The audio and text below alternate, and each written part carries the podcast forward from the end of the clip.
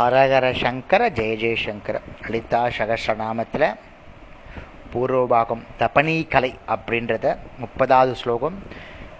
இன்னைக்கு, அதாவது இன்னைக்கு நாளைக்கு நாளைக்கு வரக்கூடிய ஸ்லோகங்கள்லாம் கொஞ்சம் ஜாஸ்தி டைம் எடுக்கும். ஏன்னா உங்களுக்கு நான் எளிய முறையில் பொறுமையாக சொல்ல போகிறேன். இங்கேருந்து தான் லலிதா சகஸ்ரநாமம் அரங்கேற்றப்படுறதுக்கான பிள்ளையார் சுழி நம்ம லலிதாம்பிகை போடுறா முப்பது முப்பத்தி ஒன்றில் அனுபவிக்கலாம். ரொம்ப நல்லா இருக்கும். நான் பொறுமையாக சொல்கிறேன், சரியா? முப்பதாவது ஸ்லோகம். மச்சக்கரஸ்ய ரகஸ் யஜ்ஜா மம நாம பராயணாக மம ஸ்தோத்ர விதானாய தஷ்மா தாக்ஜா பயாமி வகா அப்படின்னு சொல்லும். தஷ்மாத்து ஆக்ஜா பயாமி வகா அப்படின்னு சேர்த்து சொல்கிறச்ச சொல்லணும். ரொம்ப அருமையான ஸ்லோகம்னு சொல்கிறேன். முன்ன சொல்லியிருக்கா இல்லையா, அந்த கருத்தையே இப்போ ஆழமாக சொல்ல போகிறா லலிதாம்பிகை. உங்களை எல்லாம் கூப்பிட்டுருக்கேன்.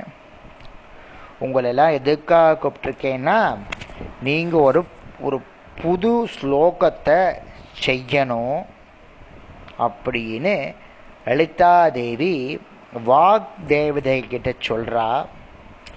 நீங்கள் என்னுடைய சக்கரத்தின் ரகசியங்களை அறிந்தவர்கள். யார்? இந்த எட்டு வாக் தேவதைகள் எப்பொழுதும் என்னுடைய நாமாக்களை ஸ்ரத்தையோடு படிப்பவர்கள்.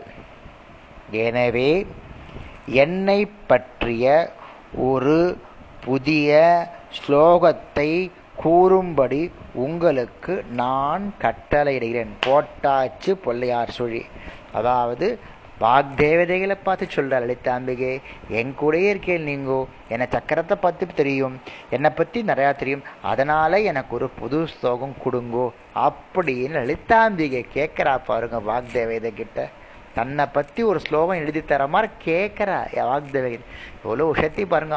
அம்பாலே லலிதாம்பிகவே தன்னுடைய சிஷ்யாவில் தன்னுடைய வாக்தேவையில பார்த்து சொல்கிறா, எனக்கு ஒரு ஸ்லோகத்தை பண்ணி கொடுக்கும். இது மாதிரி எங்கேயுமே எந்த இடத்துலையுமே கிடையாது, நடைபெறாது, நடைபெறவும் இல்லை ஸ்லோகம். அடுத்தது சொல்கிறா, ஸ்ரீ சக்கரத்தினுடைய விவஷ் அந்த விவரங்கள்லாம் அருணோபிஷது, குக்யோபிஷது, திரிபுவனிஷபது, அது மாதிரி பல வேத பாதங்களில் வந்து ஸ்ரீ சக்கரத்தை பற்றி கூறப்பட்டிருக்கு. இப்போ எல்லா விவரங்களுமே விஷயமாக கொண்டுள்ள நாமாக்களினால், ஏதாவது எத்தனை உபனிஷத்து இருந்தாலும் ஸ்ரீசக்கரத்தை பற்றி இருந்தாலும் அதில் வரக்கூடிய அத்தனை விஷயத்தையும் ஒரு நாமாக்கள்னால் ஒரு ஸ்ரோத்திரம் சொல்லுங்கோ அப்படின்னு சொல்கிறாரு லலிதாம்பிகை. யாருக்காக சொல்கிறா பாருங்க? பக்தர்களுடைய சௌகரியத்துக்காக ஸ்லோகம் சொல்லுங்கோ அப்படின்னு வாக்தேவதைகள் சொல்கிற. அதனால் இவ்வளோ உபனிஷத்து படிக்கிறதோட அட்டான இதுவும் இதில் வந்துடுறதும் லலிதா சகஸ்ரநாமத்தில் ரெண்டாவது ஓமம்.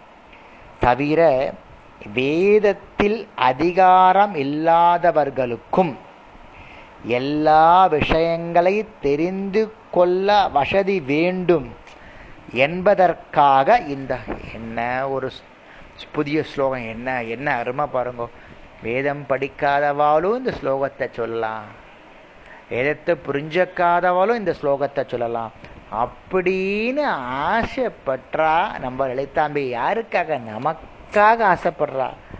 அது மட்டுமல்ல, இவ்வளவு சிறந்த ஸ்லோகத்தை வாக்தேவதைகளால் உங்களால் மட்டுமே முடியும் அப்படின்னு சொல்லி அஞ்சு காரணங்களை சொல்கிறா. அந்த அஞ்சு காரணத்தோடு நம்ம இன்றைக்கி முடிச்சுக்கலாம். ஏன்னா எட்டு நிமிஷம் மேலே எடுத்து போர் அடிச்சு போயிடும். அந்த அஞ்சு காரணங்களை பார்க்கலாமா?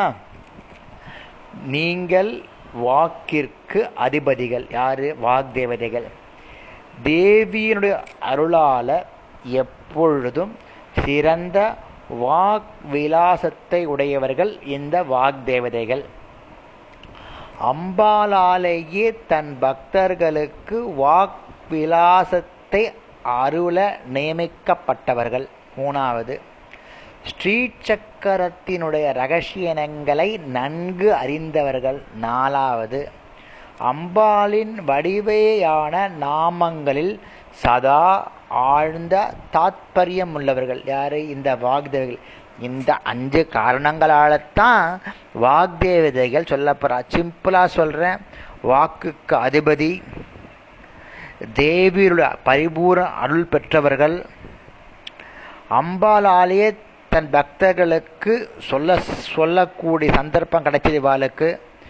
ஸ்ரீ சக்கரத்தினுடைய ரகசியங்கள் அறிஞ்சவர்கள், அம்பாளுடைய மந்திர வடிவேவான நாமங்களால் தினமும் இவர்கள் பூஜிக்கப்படுபவர்கள். அதனாலே அஞ்சு காரணத்தினாலே இந்த வாக்தேவதைகள் தான் இந்த சகஸ்திரநாமத்தை சொல்லணும். யாருக்காக? பக்தர்களுக்காக. ஏன்?